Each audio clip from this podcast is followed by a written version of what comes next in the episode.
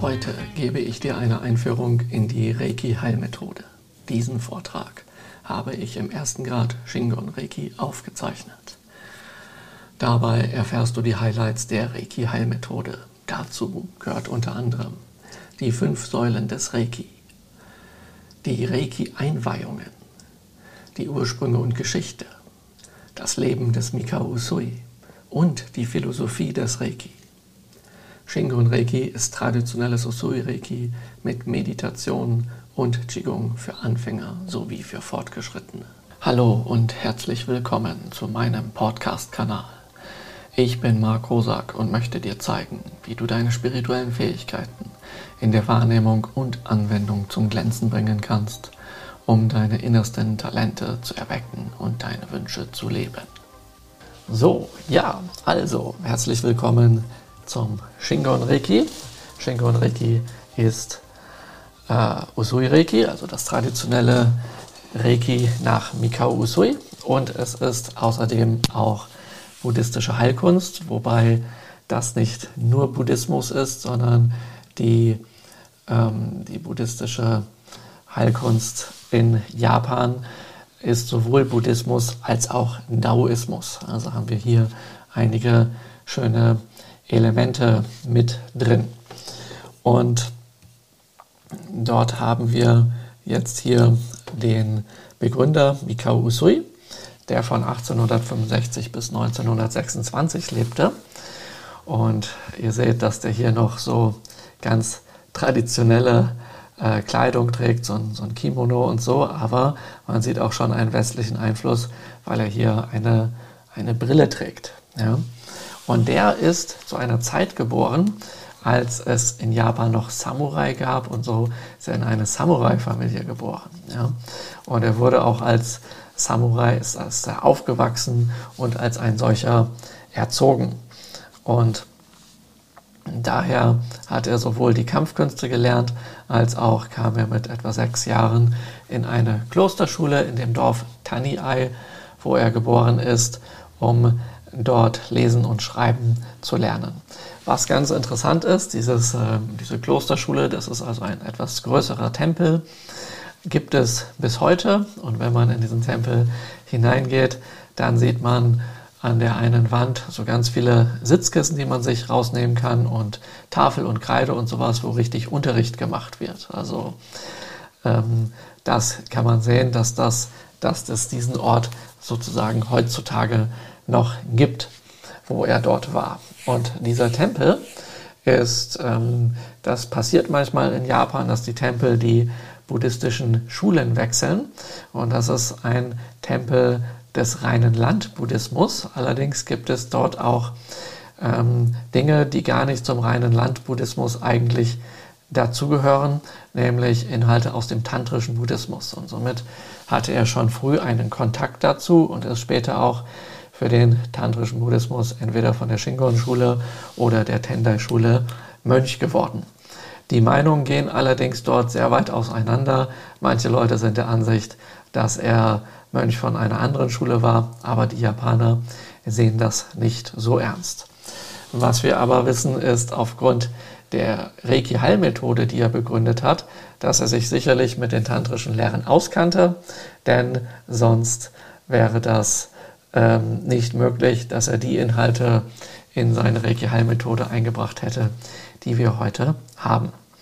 Und sein buddhistischer Name ist Gyohan und äh, das bedeutet äh, übersetzt, das ist sozusagen das gehisste Segel in der Morgendämmerung. Also auch wenn er durch eine lange dunkle Nacht kommt, so lässt er sich davon nicht erschüttern. Seine Resilienz ist sehr, sehr stark und yeah, er ist einfach voll dabei, ja, auch wenn es dann morgens wird. Ja, und dann heißt das eben, dass er belesen war in buddhistischen Schriften und sich bestens mit allem auskannte. Woher weiß ich das? Das hängt hier mit der Inschrift eines Gedenksteins zusammen, der 1927 von seinen Schülern für ihn bei seinem Familiengrabe errichtet wurde. Und hier auf dem Bild ähm, seht ihr mich von ähm, vor einigen Jahren. Und äh, das ist dafür da, dass ihr euch vorstellen könnt, wie groß dieser Stein hier ist. Also das äh, ist sicherlich so um die vier Meter hoch. Und hier links haben wir einen Ausschnitt. Das heißt, diese Streifen, wo es so aussieht, als würde hier Wasser runterlaufen, so auf die Entfernung, das ähm, sind alles viele Schriftzeichen. Ja? Und wenn ich das hier an der Stelle mal reinzoome, dann lässt sich das eben auch sehen. Hier tauchen jetzt sozusagen diese ganzen Schriftzeichen auf, die da, die da drauf sind. Und das ist ein riesenlanger Text. Und es ist so, dass wenn wir einen japanischen Text übersetzen ins Deutsche, dass dann viel mehr deutscher Text rauskommt, als man Schriftzeichen sieht. Also da ist, da ist äh, die, die einzelnen Zeichen beschreiben teilweise Geschichten oder die muss man umschreiben, weil uns diese Worte im Deutschen fehlen und sowas.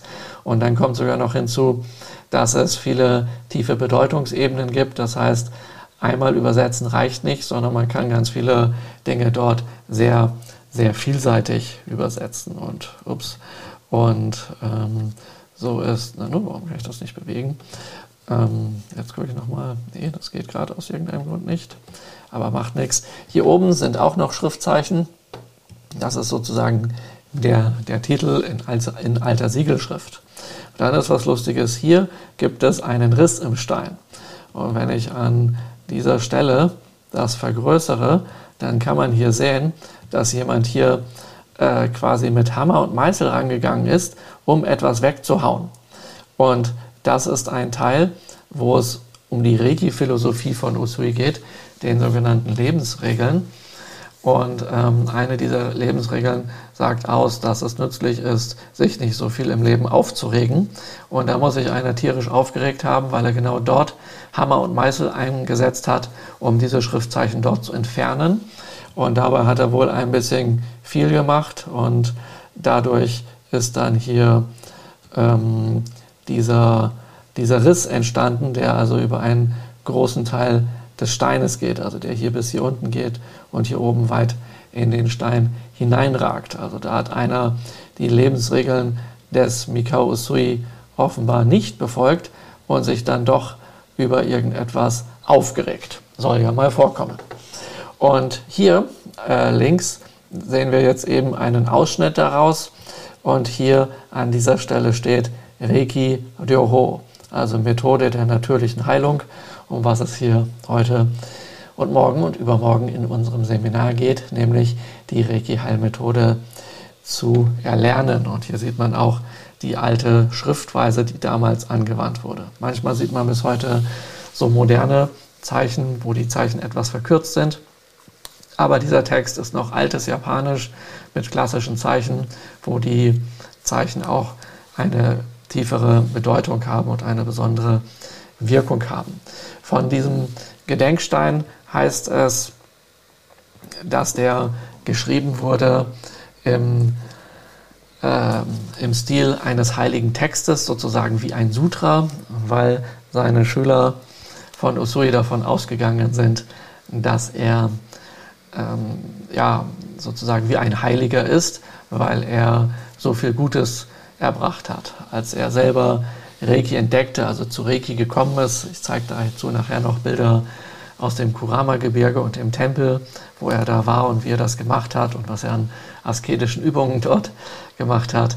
Dort ähm, hat er dann eine Tradition gebrochen, nämlich ganz einfach die, es war damals Sitte, dass äh, wenn jemand so eine Entdeckung gemacht hat, wie zum Beispiel eine neue Heilmethode äh, und so eine Energieform entdecken und entwickeln, dass er dann eben hergegangen ist und das in der Familie gelassen hat, behalten hat, anstelle das anderen beizubringen. Aber Usui dachte, das ist so fantastisch und äh, es wuchs in ihm der Wunsch, das müssen viele lernen und dass sich das um den Globus verbreitet und dass wirklich alle das lernen können. Und deswegen hatte er wohl auch eine Menge Ärger mit seiner Familie, aber seine Schüler haben es ihm gedankt und dann hier bei seinem Familiengrabe diesen Stein errichtet.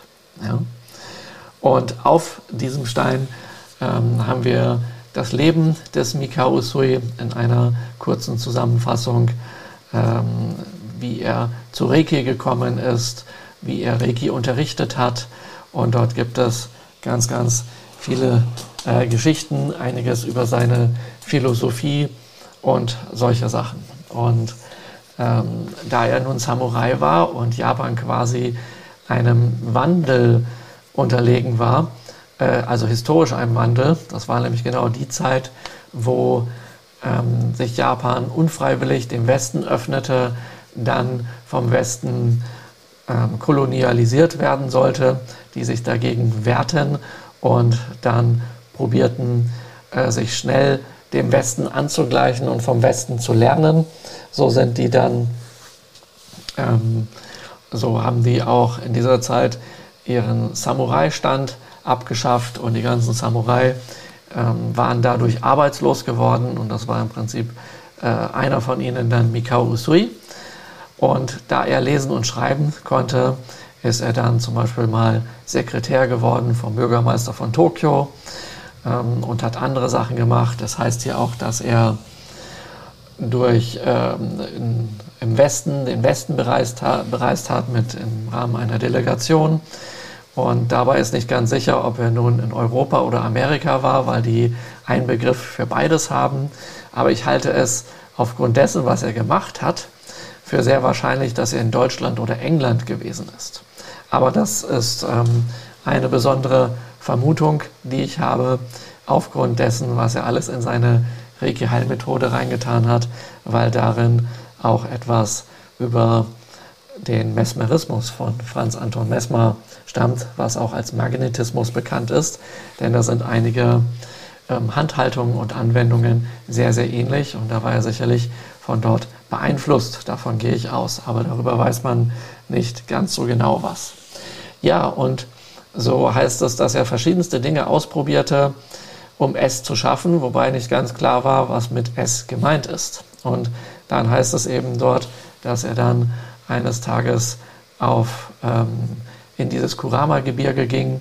Äh, man spricht meistens heutzutage von einem Kurama-Berg, aber Kurama bedeutet Pferdesattel und das heißt, dass das ein Gebirge ist aus mehreren Bergen und nicht ein einzelner Berg. Und auf einem Hügel ist der Tempel und auf einem Nebenhügel ähm, sind diverse Shinto-Schreine und wahrscheinlich hat er dort an einem heiligen Baum meditiert und dann durch diese Meditation eine Erleuchtungserfahrung gehabt, wo er dann in Reiki eingeweiht wurde. Und voller Freude ist er dann von dem Berg heruntergestiegen, nachdem er dort verschiedenste Praktiken durchführte, 21 Tage auch gefastet hatte und meditiert hatte. Und äh, auf dem Weg nach unten soll er gestolpert sein und dann hatte er sich verletzt und ähm, konnte erst nicht weiter und hat dann seine Reiki-Fähigkeiten, die er dort erlangte, ausprobiert und konnte dann alsbald weiterlaufen, ging dann in ein Gasthaus, hatte dort ähm, ja, alles zu essen bestellt und er sollte eigentlich erstmal nicht so viel essen, weil er sonst ähm, ja, ähm, weil das nicht so gut ist nach dem Fasten, aber das Essen hat ihn nicht ähm, geschadet und dann ähm, hat er die, äh, die Tochter von dem Wirt noch von Zahnschmerzen befreit und so gibt es ganz, ganz viele Geschichten über ihn. Und er ging dann eben zurück nach ähm, Tokio um dort eine Praxis zu eröffnen, die dann allerdings, achso, wir sind jetzt im Jahre 1922, die dann ein Jahr später, 23, zerstört wurde durch ein Erdbeben, was er überlebte. Und dort stand er morgens früh auf und wanderte durch die Stadt und hat einfach bei Leuten, die Hilfe brauchten, unwillkürlich die Hände aufgelegt, ohne zu wissen, ob er dafür irgendetwas bekommt oder ähnliches und hat sich auf diesem Wege einen sehr, sehr guten Namen gemacht. Und so kam es dazu, dass er an viele Orte in Japan eingeladen wurde und dann eine, eine Reise von, von mehreren tausend Kilometern unternommen hatte, was früher zu der Zeit schon echt viel war und dadurch dann, ja, dadurch dann ähm, sehr vielen Leuten Reiki beibrachte. Also er hat insgesamt vier Jahre Reiki gelehrt und in diesen äh, vier Jahren hat er 2000 Leute in Reiki ausgebildet und davon etwa äh, etwas mehr als 20 Reiki-Meister, was echt, echt viel ist dafür, dass das eine Zeit ist, wo er, wo Reiki ja gar nicht bekannt war, weil er der Erste war, der das gemacht hat. Und nun kann man sich fragen, ja, wie hat er denn die Leute gefunden? Ja, einerseits durch Helfen, andererseits hat er sich aber auch mit einer Laterne am helllichten Tage auf den ähm, Platz vor dem Kaiserpalast gestellt und diese Laterne hochgehalten. Und dann kamen Leute vorbei und haben ihn gefragt, warum er diese Laterne anhat. Es ist doch helllichter Tag, was denn das soll? Und er sagte, ja, ich halte diese Laterne hoch, damit du äh, damit ich dich jetzt zu meinem Reiki-Seminar heute Abend einladen kann. Und wenn du abends kommst um 6 Uhr, dann ist es ja schon dunkel. So ist das in Japan mit den Zeiten und der, der Helligkeit.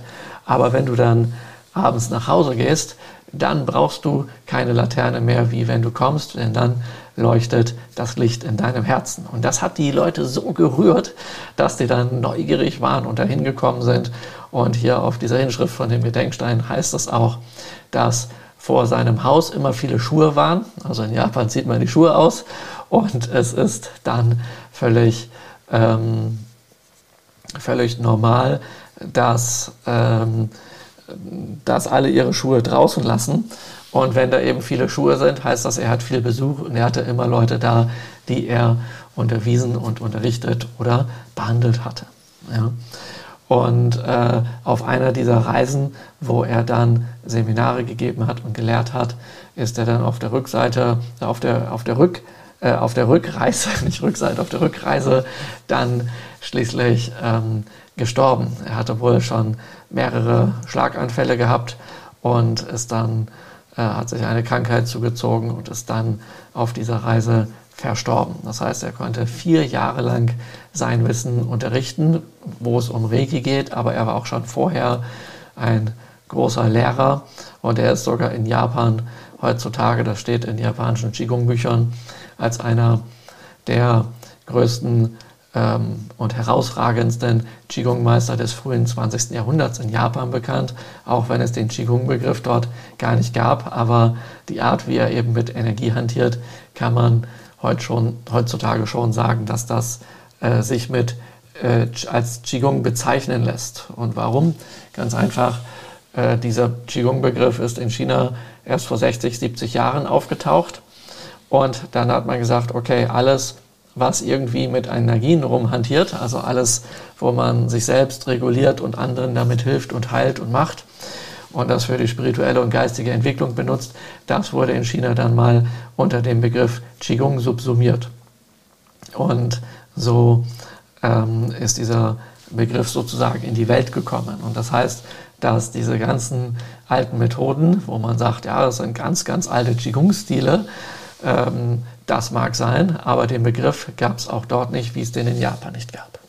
Okay, jetzt komme ich zu den fünf Säulen des Reiki. Ja, also es gibt, sage ich mal, fünf wichtige Dinge in der Reiki-Heilmethode, die ganz, ganz ähm, nützlich und ähm, also sind und die in jedem Fall immer dabei sein sollten und was sozusagen zu den ganz, ganz wichtigen Elementen gehört. Das sind einmal die Einweihungen. Ja, es gibt ähm, grundlegend drei große Reiki-Grade. Und jetzt sind wir hier im ersten Grad und da gibt es vier traditionelle Einweihungen, mit denen dafür gesorgt wird, dass man diese Reiki-Kraft empfängt und übertragen kann und sie auch ein Leben lang zur Verfügung hat. Im zweiten Grad kommt dann eine erweiterte Möglichkeit der Anwendung hinzu über Reiki-Symbole und Mantras und dort gibt es dann auch nochmal eine Einweihung. Und im Meistergrad dann äh, gibt es diese Meistereinweihung, mit denen man spezielle Übungen machen kann oder in einer noch höheren Stufe dann auch selber lehren kann. Ja, das ist das mit den Einweihungen. Dann gibt es das Handauflegen, also die große Methode. Sobald ihr eine, die Reiki-Einweihung erhalten habt, könnt ihr Hände auflegen. Klar, das könnt ihr auch schon vorher, aber dann kann man eben mit Handauflegen die Reiki-Kraft übertragen. Und das ist nicht so, dass man selber sagt, ich will jetzt, dass die Reiki-Kraft da reingeht und dann hat das irgendwie zu passieren. Nein, das ist so, dass derjenige, dem ihr die Hände auflegt, dessen Unterbewusstsein oder Körperbewusstsein mag, äh, also zieht die Reiki-Kraft ein, wenn er das selber braucht. Und deswegen ähm, ist das mit Reiki relativ einfach, sag ich mal. Es ist sehr, sehr einfach zu lernen, weil man auch ganz, ganz wenig falsch machen kann. Dann gibt es, wie schon erwähnt, Symbole und Mantras. Die heißen übrigens Shingon, deswegen der Name Shingon Reiki. Aber schon zu dem grundlegenden Usui Reiki gehören Symbole und Mantras. Die gibt es auch schon im ersten Grad, auch wenn ihr die im ersten Grad noch nicht lernt, denn in der Einweihung werden Symbole und Mantras angewandt. Und ohne die würden die Einweihungen nicht funktionieren. Ja, und dann haben wir im zweiten Grad eben die Symbole und Mantras als erweiterte Werkzeuge für Mentalheilung, Fernheilung äh, und Kraftverstärkung. Und damit kann man sogar noch viel mehr machen. Und dieses mehr wird auch besonders im Shingon Reiki eingesetzt. Was es auch gibt, ist Meditation und geistige Übungen. Darauf hat Mikao Usui immer einen ganz besonderen Wert gelegt. Insofern, er sagte, und das steht auch auf diesem Gedenkstein drauf, dass es in der Reiki-Heilmethode in erster Linie nicht um das Behandeln von Krankheiten und Symptomen geht, sondern dass es viel wichtiger ist, mit Hilfe von geistigen Übungen übersinnliche Fähigkeiten der Naturbegabung zu trainieren, seine persönliche Entwicklung ähm, zu fördern, seine spirituelle Entwicklung zu fördern, ein Leben in Wohlstand anzunehmen. Aber natürlich ist es auch ganz wichtig, allen Hilfsbedürftigen mit Reiki zu helfen, wenn das irgendwie möglich ist. Und daraus ist dann interessanterweise hier im Westen geworden, dass geistige Übungen ähm, äh, weitgehend verschwunden sind. Meditation wurde zu einem Randthema und die meisten Leute denken, es geht nur um den Aspekt der Heilung und entsprechend gibt es Bestrebungen, Reiki als Heilmethode für Krankenhäuser und Krankenkassen und dergleichen anerkennen zu lassen. Und ich dachte mal früher, dass das vielleicht eine gute Idee sei. Aber wenn ich mir so die Entwicklungen anschaue, was da so gemacht wird und wie das gemacht wird, bin ich da mir gar nicht mehr so, sicher, ob das wirklich so gut ist. Denn in dem Moment, wo das passiert, würde das bedeuten, dass wir nicht mehr so frei Reiki praktizieren können, sondern dass das nur einer kleinen Menge von Leuten sozusagen vorbehalten ist und eine gewisse Gruppierung von Leuten dann vorschreibt, wie man das zu machen hat. Und wenn man jetzt bedenkt, dass Usui sagte, dass es hier um einen spirituellen Weg geht, und dass die Möglichkeit der Heilung für andere äh, quasi ein Nebeneffekt ist, dann würde damit ja quasi ein großer Teil der Heilmethode verloren gehen. Also äh, da ist auch nützlich zu wissen, wenn wir von einer Heilmethode sprechen, dann denken wir an das Heilen von Krankheiten und Symptomen. Wenn Japaner von einer Heilmethode sprechen im Osten, dann ist damit das Heilsein und Heilwerden in einem ganzheitlicheren Sinne gemeint. Also, dass wir zu unserer Ganzheit, zu unserer Urnatur zurückkommen. Ja? Und äh, das ist also nochmal ein bisschen, ein bisschen mehr und ein bisschen anders. Und äh, da gibt es natürlich dann sozusagen kulturelle Unterschiede, weil es wird einfach ein Wort wie Heilmethode aus dem Japanischen übersetzt. Und hier versteht man was ganz anderes darunter, als ursprünglich in Japan damit gemeint ist. Und äh, auch dieser Part der Meditation und geistigen Übungen, die sind äh, im Shingon Reiki dann, haben sie wiederum einen höheren Schwerpunkt, um dem mehr gerecht zu werden, was das Ansinnen von Usui ist. Ja, und dann gibt es noch Reiki und die sogenannten Lebensregeln, auf die gehen wir nachher noch ein. Das ist sozusagen ein Teil der Reiki-Philosophie, wie Leute, die jetzt nicht großartig, ja, wie soll ich sagen, ähm, Sutras lesen wollen und sich tief in äh, religionsgeschichtlichen Dingen und Praktiken auskennen, dass die einfach einfache Regeln haben, ähm, die sie, wenn sie wünschen, befolgen können, damit ähm, sie äh, für sich und um sich herum Glück verbreiten können. Ja? Aber dazu komme ich dann noch ausführlicher. Genau. Dann haben wir die drei Pfeiler des Shingon Reiki. Und äh, eben ging es eben bei, um die fünf Säulen des Usui Reiki und jetzt geht es um die drei Pfeiler des Shingon Reiki. Und das ist einerseits die buddhistische Heilkunst, wobei bei Heilkunst nicht damit gemeint ist, dass man heilt in dem Sinne, wie man das hier im Westen sieht, sondern eine Kunst selber zu seiner Urnatur, zu seiner Ganzheit äh, zurückzufinden, sich spirituell zu entwickeln. Und deswegen geht es als zweiten Pfeiler eben um die spirituelle Heilung und Selbstheilung, ja, also im spirituellen Sinne und nicht in dem Sinne, dass wir jetzt ähm, äh, irgendwie Ärzte ersetzen oder ähnliches und sowas. Darum geht es eben nicht, ja, ganz und gar nicht.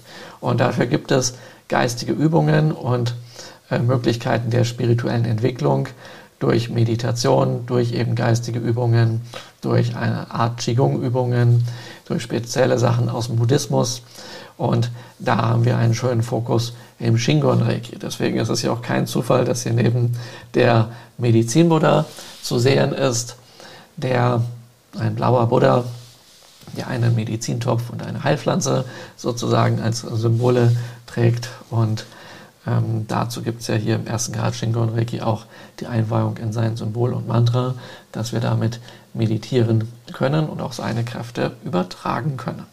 Und im Laufe der, ähm, des zweiten Grades und des Meistergrades und der vielen anderen Shingon Reiki Seminare gibt es dazu noch weitere buddhistische Einweihungen, denn es ist unmöglich, dieses äh, Reiki, äh, diese Reiki-Heilmethode quasi auf drei Seminare runterzupressen. Es ist einfach viel zu viel Inhalt da drin, als dass das möglich wäre. So, jetzt kommen wir mal hier zu etwas, nämlich zu den Reiki-Schriftzeichen. Und die haben wir hier links. Und äh, die Reiki-Schriftzeichen, also Reiki besteht aus zwei Schriftzeichen, das Rei hier und das Ki hier. Und diese, dieses sind aus China übernommene Schriftzeichen. Japan hatte ursprünglich keine eigene Schrift. Und im 6. Jahrhundert, als der Buddhismus eingeführt wurde mit den Sutras, kam dann auch die Schrift nach Japan. Und dann haben die später äh, die, also sie hatten dann die chinesische Schrift plus deren Aussprache und haben dort dann zusätzlich noch ihre eigene Aussprache draufgesetzt, sodass es vorkommt, dass ein Zeichen mehrere Aussprachemöglichkeiten haben kann. Und wenn wir jetzt äh, die Aussprache Reiki haben, dann ist das eben eine alte chinesische, also ähm, ähm, japanisierte chinesische, also eine sino-japanische Aussprache. Und ähm, sonst würden diese Zeichen auch anders ausgesprochen werden.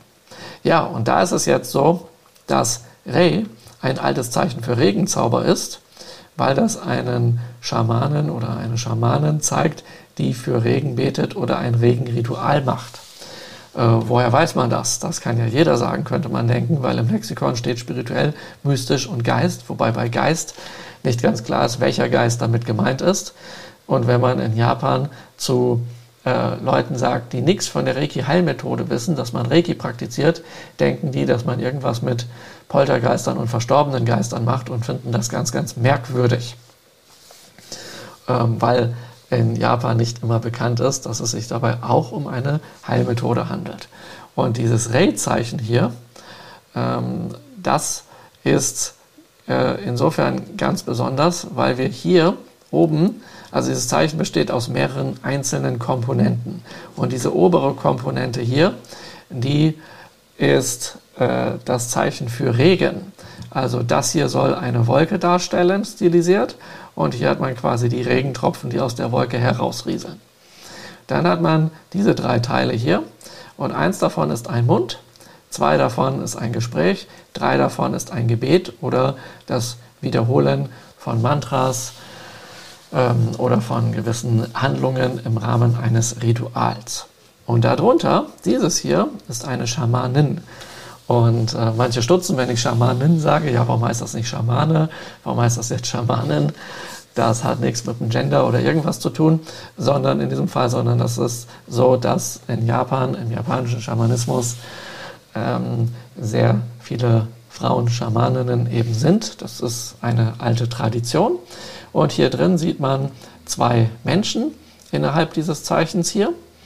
Und dazwischen ist hier diese Säule und das ist eine Art Lichtsäule. Also hier ist ein Mensch und da ist ein Mensch und hier ist eine Säule von Energie, die diese Linie, die für den Himmel steht und die untere Linie, die für die Erde steht, miteinander verbinden. Ja, und das ist im Prinzip das, was, also Schamanen sind die Leute in Japan und China, die genau das tun, was heute die Qigong-Praktizierenden tun. Ja, dass sie nämlich Erd und Himmel verbinden und diese Kräfte runterrufen und raufrufen und äh, in sich aufnehmen und damit heilen und solche Sachen machen. Ja? Und eine Schamanin ist es eben, die nun Rituale für Regeln durchführt und dafür ist, daher ist das quasi ein altes Zeichen für Regenzauber. Und dabei handelt es sich um etwas Spirituelles, Mystisches. Ja? Und das untere Zeichen hier, das heißt Ki und das ist das Zeichen für Lebensenergie. Manche sagen einfach nur Energie, aber das stimmt nicht ganz, weil hier unten haben wir das Zeichen für Reis enthalten und Reis ist sozusagen der Keim des Lebens. Das wäre hier im Westen bei uns eher Dinkel oder Weizen oder sowas. Ja?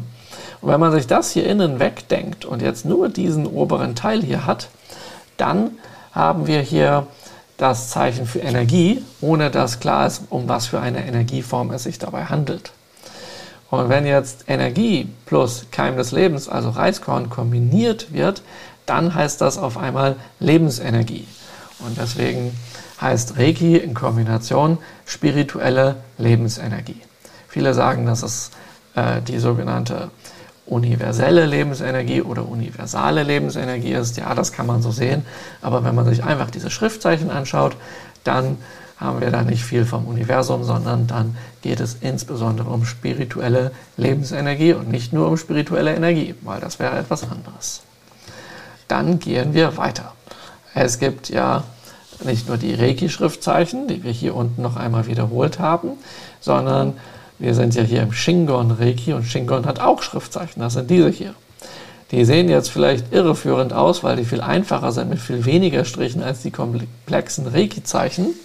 Aber das gibt es im Japanischen einfach, dass es Zeichen gibt mit vielen Strichen und Zeichen gibt mit wenig Strichen. Und dieses Shin heißt Aufrichtigkeit, Tatsache und Wahrheit. Und Gon ist Rede, Sprache, Wort. Shingon kann also heißen wahre Worte oder aufrichtige Worte oder sich aufrichtig ausdrücken und so etwas. Aber es ist gleichzeitig das japanische Wort für Mantras und Siddham. Siddham sind sowas wie Reiki-Symbole und Mantras ist deren Aussprache. Und dann ist es auch noch der Name einer buddhistischen Schule, nämlich der Shingon-Schule, die es in Japan gibt. Ja? Und äh, aus der Shingon-Schule hat Usui ganz, ganz viele Inhalte übernommen in die Reiki-Heilmethode, wie zum Beispiel die Einweihungen, die Symbole und einiges mehr. Und somit ist Shingon Reiki, könnte man sagen, das sind könnte man übersetzen als die wahren Worte der spirituellen Lebensenergie oder auch Reiki mit Mantras und Symbolen oder in anderen Worten Reiki und buddhistische Geistheilung, weil die Mantras und Symbole mit den Meditationen ähm, die buddhistische Geistheilung ausmachen und äh, gleichzeitig sind auch Qigong-Elemente drin, die auch über die Shingon-Schule überliefert wurden. Und das bedeutet, dass Shingon Reiki nicht traditionelles Usui Reiki plus irgendwann, irgendwelche anderen Sachen ist, die ich mir einfach dazu ausgedacht habe, sondern äh, wir machen sozusagen hier das traditionelle Usui, traditionelle Usui und gehen in den Fußstapfen des Usuis weiter und greifen auf die Dinge zurück, aus denen er selbst sein Wissen geschöpft hat. Denn ich bin davon überzeugt, dass Usui, wenn er länger als vier Jahre Reiki gelehrt hätte, dass er dann mehr von der Shingon-Schule beigebracht hätte. Und da ich nun sein Wirken und die wenigen Überlieferungen von ihm erforsche und alles, was ich dazu finden kann, komme ich natürlich auf seine Quellen und kann mir gut vorstellen, was das ist und ergänze das durch diese Inhalte. Ja, im Shingon Reiki haben wir Einweihungen. Das sind einmal die vier traditionellen Einweihungen des Usui Reiki zur Übertragung der Reiki-Kraft über die Hände. Das ist hier im ersten Grad ganz wichtig. Und wir haben hier dann noch die buddhistische Einweihung in Symbol und Mantra vom Medizinbuddha und Bodhisattva der Glückseligkeit, um damit uns Reiki-Anwendungen geben zu können und damit wir meditieren können, was wir hier auch tun. Auf diesem Bild seht ihr hier aus Japan zwei Japaner, die, wo eine Einweihung stattfindet. Und das sieht ganz ähnlich aus wie eine Position, die es in den Einweihungen gibt. Die Quelle hier ist das Kikono Hon, also Buch über die Methode des Qigong und aus dem Jahre 2005, ein Buch, was ich mal in Japan entdeckt habe, wo eben Usui auch als einer der bekanntesten, oh, ich habe mich gerade verlesen, ist das 2005 oder 2006, kann ich jetzt hier nicht genau sehen, aber als einer der bekanntesten Qigong-Meister des frühen 20. Jahrhunderts aufgezeichnet ist. Dann gibt es ähm, etwas, worüber viel gesprochen wird, was, äh, sage ich mal, früher mal besonders wichtig war, aber heute vielleicht gar nicht mehr so wichtig ist. Das sind die Reiki-Linien. Das bedeutet, wenn ich euch jetzt Reiki beibringe, ist es wichtig, dass ich mindestens eine Linie habe, die von mir aus äh, über meine Lehrer äh, hin zu äh, in einer ununterbrochenen Linie zu Usui führt.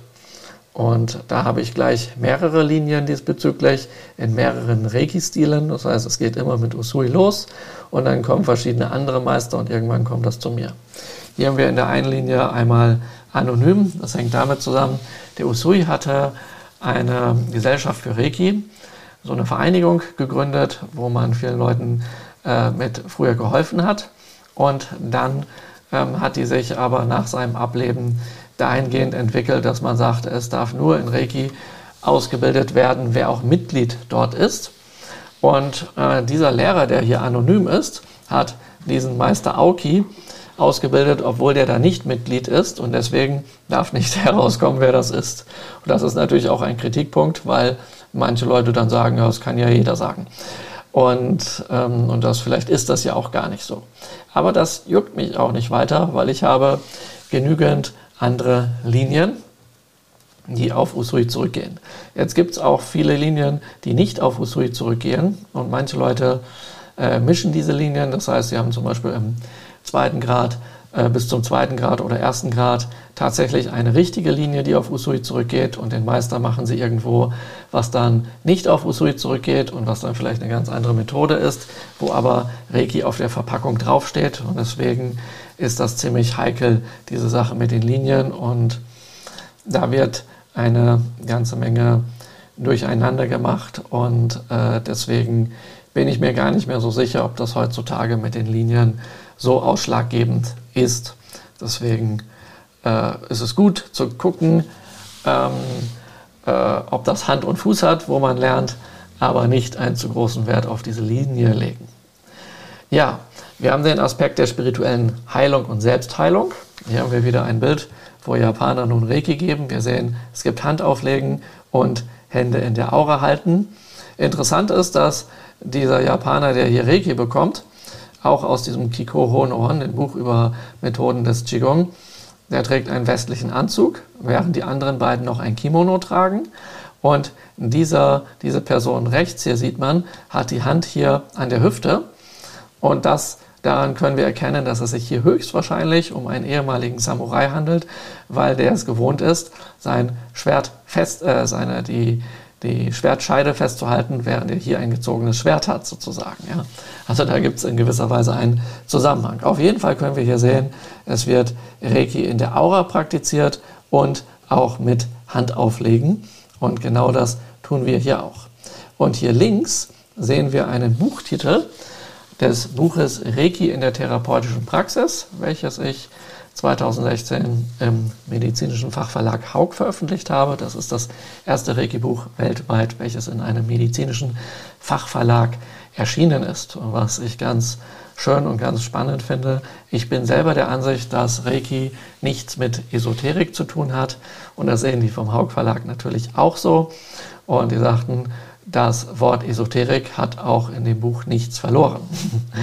Und ja, hier haben wir die äh, Schriftzeichen für Shingo und Reiki drauf, ähm, die wir ja schon gesehen haben, was eine eigene Kalligrafie von mir ist. Und hier ein Teil einer Anwendung. Ja, genau. Und da ist sehr, sehr viel Praxis und über die Geschichte drin und einiges von dem, was wir hier auch im ersten Grad machen. Was hier allerdings nicht drin ist in dem Buch, ist, die äh, ist die buddhistische Geistheilung. Das heißt, hier ist alles drin, was man mit dem traditionellen Usui-Reiki machen kann, aber eben sehr viel mehr als normal in den Seminaren gelehrt wird, weil es eben die Shingo- und Reiki-Techniken sind, die ich erforscht habe. Nun möchte ich ein wenig auf buddhistische Heilkunst eingehen. Da haben wir hier eine Mindmap und diese ähm, zeigt hier ganz zentral diesen Mantra-Begriff. Ja? Mantra heißt ja auf Japanisch Shingon. Und ähm, Mantra ist ein japanisches Wort, äh, nein, nicht ein japanisches Wort, sorry, ist ein Sanskrit-Wort. Und dieses, äh, dieser, diese, das setzt sich aus Mann oder Manas und Tra zusammen, also Geist und Herz. Das ist das spirituelle Herz und nicht das physische Herz gemeint. Und Tra kann Schutz oder Instrument heißen. Also bedeutet Mantra vom Sanskrit her ein Schutz für das spirituelle Herz oder ein Werkzeug für das spirituelle Herz. Das heißt, es geht tatsächlich um die Entwicklung des spirituellen Herzens, um diese geistigen Übungen, von denen Usui gesprochen hatte. Mantras sind auch bekannt als sogenannte heilige Worte und heil bedeutet eben vollständig und ganz. Das heißt, es geht hier um Worte oder um Silben, um Sprüche, wie Zaubersprüche vielleicht sogar, um den Geist oder das Herz zu vervollständigen. Ja? Und ähm, ja, wenn man jetzt Mantra auf Japanisch übersetzt, dann heißt das Shingon, genauso wie Shingon Reiki. Bedeutet wahre Worte, ist der Name der Shingon-Schule des ursprünglichen geheimen Buddhismus. Und manche nennen das esoterischen Buddhismus, tantrischen Buddhismus, okkulten Buddhismus. Da gibt es viele Worte. Das sind einfach die Geheimlehren des Buddhismus, wo viele Rituale mit Mantras und Symbolen und so benutzt werden. Und wie läuft so etwas ab? Ja, also ein Mantra ist die Aussprache für ein Symbol, was man Siddham nennt oder auch Bija oder Bonji nennt. Und da ist das so. Man könnte sagen, das sind quasi wie magische Symbole, zur Kontemplation. Magie heißt, dass Energie in Bewegung gebracht wird. Also da ist jetzt keine irgendwelche okkulte Symbolik drin, sondern man bringt Energie in Bewegung. Man könnte auch sagen, äh, Sachen um Symbole, um Qigong zu praktizieren. Und hier eine Kontemplation, das heißt, man lenkt die Aufmerksamkeit auf eine bestimmte Sache, also auf äh, dieses Symbol, äh, um damit quasi die Kraft eine Heilsgestalt, wie zum Beispiel vom großen Sonnenbuddha, wo die Reiki-Kraft herkommt, äh, aufzunehmen ja? und dann zu übertragen. Das ist das, was dabei passiert. Das heißt, ein Mantra ist wie zu sagen der Schlüssel zu einem besonderen buddhistischen Spirit und dessen Heilkraft laden wir ein und können wir, wenn wir wissen wie, auf andere übertragen. Das weiß ich übrigens relativ genau, weil ich genau über dieses Thema meine Doktorarbeit geschrieben habe das da heißt die Siddham in der japanischen Kunst in Ritualen der Heilung. Ja, und so, jetzt kommen wir zu der Meditation der Usui Lebensregeln. Das sind geistige Übungen ähm, für die ähm, und die für die spirituelle Entwicklung. Ja. Und das sind auch die traditionellen, gehört zu den traditionellen Anwendungen aus der Usui Reiki Gakkai. Das ist diese Gesellschaft, die Usui begründet hat.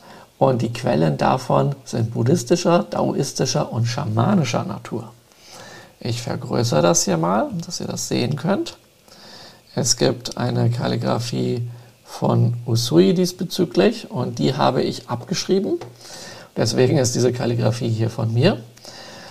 Und genau, und wenn man so einen Text liest, dann beginnen wir hier rechts oben und äh, lesen von oben nach unten und dann wieder von oben nach unten und bewegen uns dann langsam nach links rüber. Ja? So liest sich das sozusagen auf diese Weise. Und das beginnt hier jetzt mit Shofuku no Hiho. Und das bedeutet unter anderem geheime Methode zum Einladen des Glücks. Also da ist es besonders bekannt für, ja, als geheime Methode zum Einladen des Glücks. Nun kann man aber dieses letzte Zeichen, was ich hier als Methode übersetzt habe, auch mit Ritual oder Technik oder buddhistische Lehre, also dem Dharma zum Beispiel übersetzen. Also es hat, und heutzutage hat es noch eine andere Bedeutung. Dort heißt es nämlich Gesetz im Sinne von juristischem Gesetz. Ja? Ähm, so, Und das hat damit natürlich nichts zu tun, sondern eher mit den spirituellen Dingen. Das bedeutet, es kann nicht nur Methode, geheime Methode zum Einladen des Glücks sein, sondern auch geheimes Ritual zum Einladen des Glücks, geheime Technik zum Einladen des Glücks, geheime Lehre zum Einladen des Glücks. Er hat also tiefe Bedeutung, so etwas hier. Ja. Und geheim heißt einerseits, dass ähm, es nicht so geheim ist, dass man das niemandem erzählen darf, sondern dass sich demjenigen die Geheimnisse offenbaren, der es praktiziert. Ja? Äh, und das ist auch noch ganz wichtig dabei zu wissen. Denn wenn es wirklich geheim wäre, in dem Sinne, dass man es nicht erzählen darf, dann würde es ja keiner tun. Also ist das eben damit nicht gemeint. Diese nächste Kolumne hier, also senkrechte Zeile sozusagen, heißt Manbyo no Reiyaku. Und hier haben wir das Schriftzeichen Rei von Reiki. Dabei geht es um ein Rei für spirituell, um ein spirituelles Heilkraut für 10.000 Krankheiten in Körper, Geist und Seele. Äh, wenn man ein kleines Lexikon aus Japanisch-Deutsch oder Japanisch-Englisch anschaut, dann heißt das nur Krankheit. Wenn man dort etwas tiefer recherchiert, dann heißt das hier Krankheit in Körper, Geist und Seele. Und 10.000 heißt einfach nur sehr viele. Also es ist nicht genau 10.000, es ist einfach, dass es sich hier um eine große Menge handelt. Spirituelles Heilkraut wird oft auch als spirituelle Medizin bezeichnet.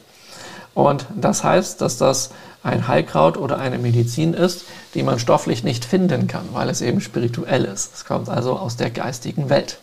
Das ist damit gemeint. Und deswegen handelt es sich hier auch um eine spirituelle Heilmethode, ja, weil wir nichts Materielles dafür brauchen. Jetzt geht es weiter mit diesem eigentlichen ganz berühmten Lebensregeltext. Hier steht Kyo Dake wa. Das heißt, gerade heute an, oder äh, heute im Hier und Jetzt oder besonders heute an diesem Tag, ja, Ikaruna, ärgern, lass sein. Es gibt die berühmte Übersetzung, äh, ärgere dich nicht. Und darüber regen sich manche Leute auf, weil man ja möglichst keine Verneinungen nutzen soll und warum der Usui das nicht wusste und sowas. Da sage ich dann immer, hoppla, Moment mal, die haben in Japan eine völlig andere Syntax, eine ganz andere Kultur. Und das mit den Verneinungen, was man aus Hypnose und NLP und Suggestion und Affirmationsarbeit äh, kennen, das ähm, gab es in Japan damals noch gar nicht. Hinzu kommt noch, dass die ganze japanische Sprache über Verneinungen aufgebaut ist und dass das gang und gäbe ist. Aber genau genommen ist hier nicht wirklich eine Verneinung, weil hier haben wir das Wort im Infinitiv, das heißt sich ärgern oder auch andere ärgern. Also man soll weder sich noch andere ärgern. Und na heißt einfach lass das. Das ist Befehlssprache, was man entweder im Militär benutzt, bedenkt, der war Samurai und die hatten eine entsprechende Sprache oder wie man zu Kindern spricht. Das heißt, ärgern, lass das, aufhören, stopp. Ja. Der nächste Teil hier ist Shinpai Suna. Das heißt, Sorgen, lass sein. Also berühmte Übersetzung ist, nur heute sorge dich nicht. Ja. Aber das Na ist eine Verneinung, aber eben auch, dass man das nicht tun sollte. Trotzdem ist es hier im Infinitiv. Deswegen keine Sorge drum, dass die da Verneinungen benutzen, die sind eigentlich nicht wirklich da. Dann haben wir hier Kanchaste. Das ist auch Befehlsform und heißt sei dankbar. Ja. Die nächste Zeile, Go Hageme, ist das, was am meisten falsch übersetzt wird, wenn man irgendwo etwas über diese Lebensregeln liest. Die richtige Übersetzung ist, äh, ja, kümmere dich um dein Karma, also sieh zu, dass du ähm, ja, äh, gutes Karma aufbaust und möglichst kein schlechtes sammelst und dergleichen. Ja, das heißt das also, streng dich an mit deinem Karma, heißt das. HGM ist richtig, sich in Zeug legen, anstrengen. Aber dieser Satz wird meistens übersetzt mit arbeite hart. Das hängt einfach damit zusammen, dass dieses obere Zeichen Go, welches manche Leute auch als Gyo aussprechen, heutzutage im modernischen, modernen Japanisch tatsächlich Gyo heißt. Und dabei geht es immer, immer um ein Gewerbe. Das heißt, dann würde der Satz heißen, streng dich mit deinem Gewerbe an. Und das heißt hart arbeiten und deswegen die Fehlübersetzung. Usui lebte aber zu einer anderen Zeit. Und dort hatte es die Aussprache Go. Und Go ist ein spiritueller Fachbegriff und wird im Buddhismus mit Karma übersetzt. Und da könnt ihr euch einfach überlegen, was passt hier eher rein? Ärgern lass sein, Sorgen lass sein, sei dankbar und dann auf einmal arbeite hart oder kümmere dich um dein Karma. Ich denke, das mit dem Karma ist eher logisch. Manche Leute kombinieren auch die Übersetzung und sagen einfach, äh, arbeite hart an deinem Karma. Na gut, wenn man das unbedingt einbauen möchte, kann man das machen, aber es steht nicht wirklich da. Jetzt gibt es aber dieses äh, Hagemme, dieses hier, auch in Kombination mit, ähm, äh, mit anderen ähm, Worten davor, zum Beispiel studiere hart und sowas steht dann im japanisch-englischen Lexikon und deswegen denken die immer, das ist hartes Arbeiten. Aber wie gesagt, bedenke, das ist eigentlich altjapanisch hier und das kann man nicht modern übersetzen. Nächster Bereich hier, Hitoni Shinsetsu. Sei freundlich zu allen Lebewesen. Normales japanisch Lexikon heißt Mensch, aber etwas tiefer heißt Hito nicht nur Mensch, sondern auch Tier, Pflanze und man selbst, also alle fühlenden Wesen sind damit gemeint. Und zu denen sollte man freundlich sein, in irgendeiner Form. Ja.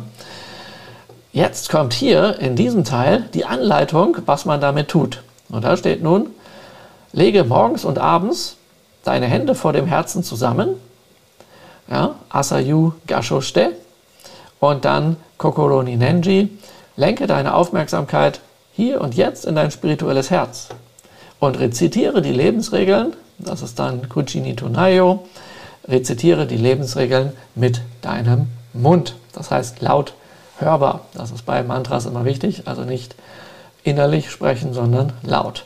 Und damit werden, wird ein Teil, wird sowohl mit den Lebensregeln als Inhalt als auch mit dieser Anleitung vereinfacht das Sutra der großen Sonne, des großen Sonnenbuddhas, wo die Reiki-Kraft herkommt, dargestellt.